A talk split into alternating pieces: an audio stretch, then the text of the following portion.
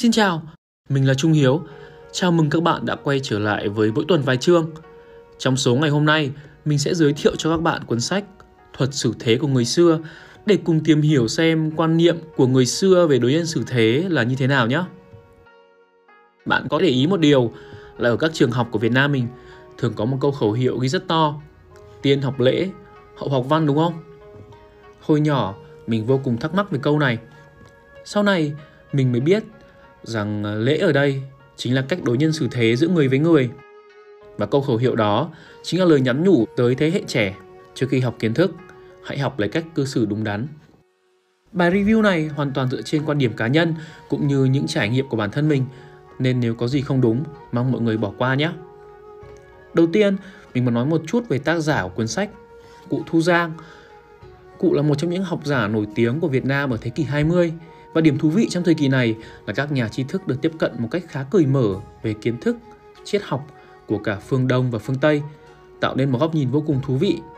Nhưng ngày xưa mình từng đọc cuốn Tinh Hoa Lão Tử và cảm thấy rất ngạc nhiên khi sách lại lấy các ví dụ bằng quan niệm của các học giả phương Tây như ở Pháp này hay các triết gia Hy Lạp để giải thích cho đạo vô vi của Lão Tử. Chính vì lối viết này khiến cho mình hiểu thêm về quan điểm triết học Đông Tây cũng như có cái nhìn khách quan hơn về cả hai nền văn hóa. Tuy được viết từ năm 1954, nhưng những bài học trong sách vẫn còn nguyên giá trị thực tế. Nếu sau podcast này các bạn cảm thấy yêu quý tác giả Thu Giang, thì có thể xem thêm các quyển sách của cụ như Cái Dũng của Thánh Nhân, Óc Sáng Suốt, Tôi Tự Học, Lão Tử Tinh Hoa, Phật Học Tinh Hoa. Cuốn sách gồm 6 chương sẽ dẫn dắt người đọc đi tìm căn nguyên của việc xử thế Kèm theo đó là các bài học lịch sử giúp người đọc tỉnh táo sáng suốt hơn trong việc giao thiệp thời nay. Và để bắt đầu thì chương một cuốn sách nói về lòng tự ái.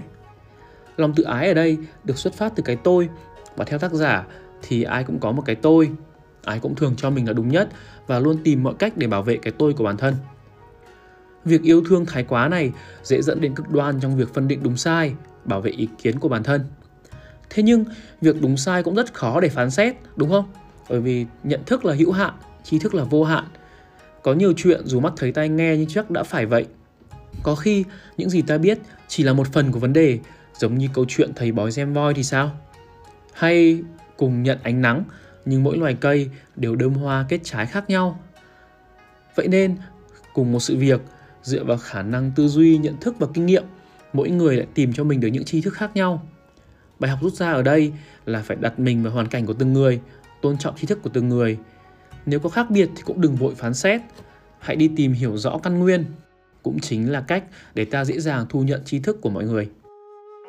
Điều này lại càng đúng hơn trong thời kỳ mạng xã hội phát triển như hiện nay, nơi các tư tưởng, ý kiến ngày càng trở nên phân cực hơn.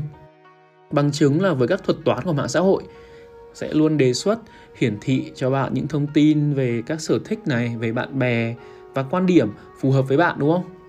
Vô hình chung làm các quan điểm ngày càng trở nên chia rẽ hơn. Chính vì thế, việc đặt cái tôi sang một bên, giữ cho bản thân có cái nhìn trung dung, không vội vàng phán xét lại càng trở nên vô cùng quan trọng. Chương tiếp theo thì nói sâu hơn về cái lễ của người Á Đông. Tất nhiên là vì ai cũng có cái tôi rồi đúng không? Ai cũng có lòng tự ái nên là phải giữ lễ. Lễ chính là đạo cư xử làm sao để tránh gây đau khổ cho bản ngã của kẻ khác bằng cách hạ cái tôi của mình xuống để từ đó bản thân được an tĩnh và bình yên.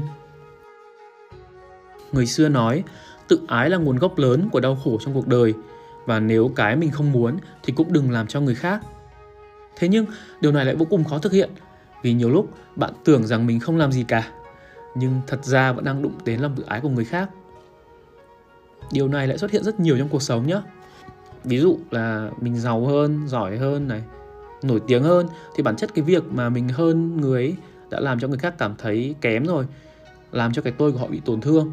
Thật vậy cái việc chấp nhận mà mình thua kém hơn người khác ấy, thì đâu phải là chuyện dễ dàng đúng không?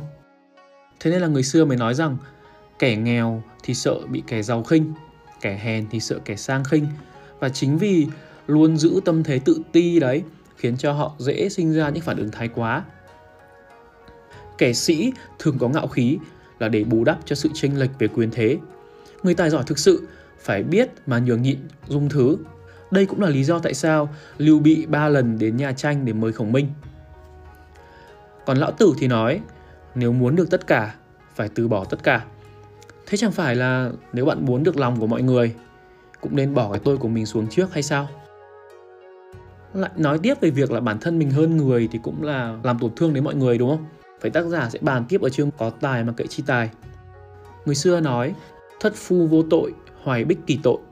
Tức là vốn không có tội, mà vì mang theo ngọc bích nên trở thành có tội. Ý ở đây là vì mang theo ngọc mà bị mọi người ghen ghét, đố kỵ, nảy sinh lòng tham, để từ không có tội mà lại trở thành có tội. Ở đây, thông minh, tài trí cũng như ngọc vậy.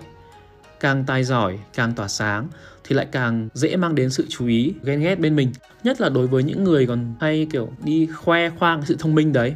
Thế chẳng phải là đã vô tình, thậm chí là cố ý đi dìm cái tôi của người khác xuống rồi đúng không? Từ đây thì người xưa cũng có một bài học à, đấy là đức vị càng cao thì càng phải nhún nhường quyền thế càng lớn thì càng phải khiêm cung tài lộc nhiều thì chia sẻ cho người như thế thì không bao giờ có thù oán gì trong thiên hạ à, mình có thể xem xét trong những sự kiện gần đây nhé, trên mạng xã hội chẳng hạn. Ví dụ như là cô giáo vật lý thu minh đúng không? Chính vì cái sự nổi tiếng quá nhanh quá nhiều người biết đến mà những ánh mắt xăm soi cũng trở nên dày đặc hơn nhất cử nhất động đều khiến mọi người phán xét.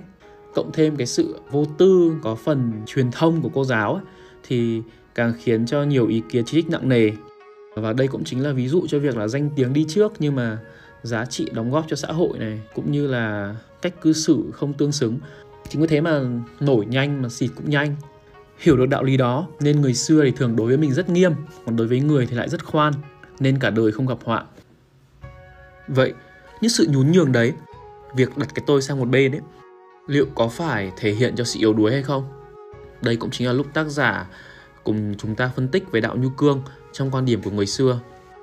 Ở đời, người ta có thể chịu được tất cả đau khổ, cả về vật chất lẫn tinh thần nhưng khó có thể chịu được sự nhục nhã. Bởi vì ta luôn yêu thương nâng niu cái tôi của mình đúng không? Nên uh, việc chịu nhục nhã là điều khó có thể chấp nhận được. Mà như vậy kẻ có thể nhẫn nhịn được hẳn là có khí chất hơn người.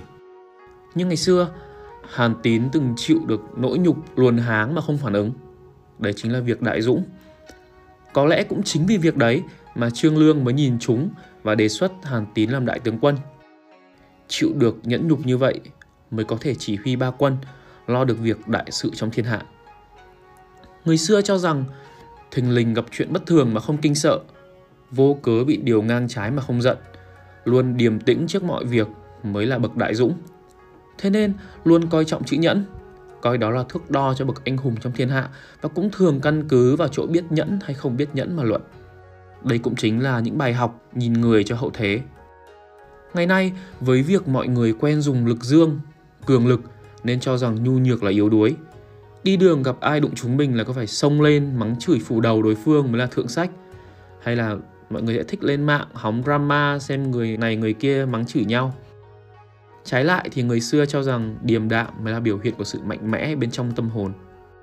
Kinh dịch, triết học nền tảng của Á Đông cho rằng trời đất không có vật gì mà không tồn tại mâu thuẫn bên trong. Và đạo Nhu Cương thường được lấy ví dụ với nước và lửa đại diện bởi hai quẻ ly và khảm. Đạo lửa, quẻ ly tượng trưng cho cương lực là bùng phát là mạnh mẽ. Đạo nước, quẻ khảm tượng trưng cho nhu lực thâm trầm và nhu hòa. Quẻ ly được cấu tạo gồm hai nét liền ở ngoài cùng một nét đứt ở trong. Quẻ khảm ngược lại được cấu tạo từ hai nét đứt ở ngoài và một nét liền ở trong. Nhu đạo tưởng rằng yếu mềm, tưởng là hư mà trong lại có thực. Cương đạo tưởng rằng là mạnh mẽ nhưng thực ra bên trong lại là hư. Mà trong thực tế thì vì là âm sinh ra dương nên là để lực dương mạnh thì lực âm cũng phải mạnh. Giống như là một mũi tên ấy, muốn bay xa đúng không? Thì dây cung phải kéo về phía sau. Triết lý này cũng thể hiện rất nhiều trong các câu ca dao tục ngữ quen thuộc của chúng ta.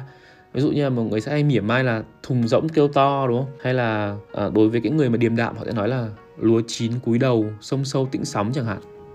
Thế nên để bên ngoài nhu được khiêm cung được thì đòi hỏi một bản lĩnh và tri thức thực sự ở bên trong là điều mà không phải ai cũng làm được.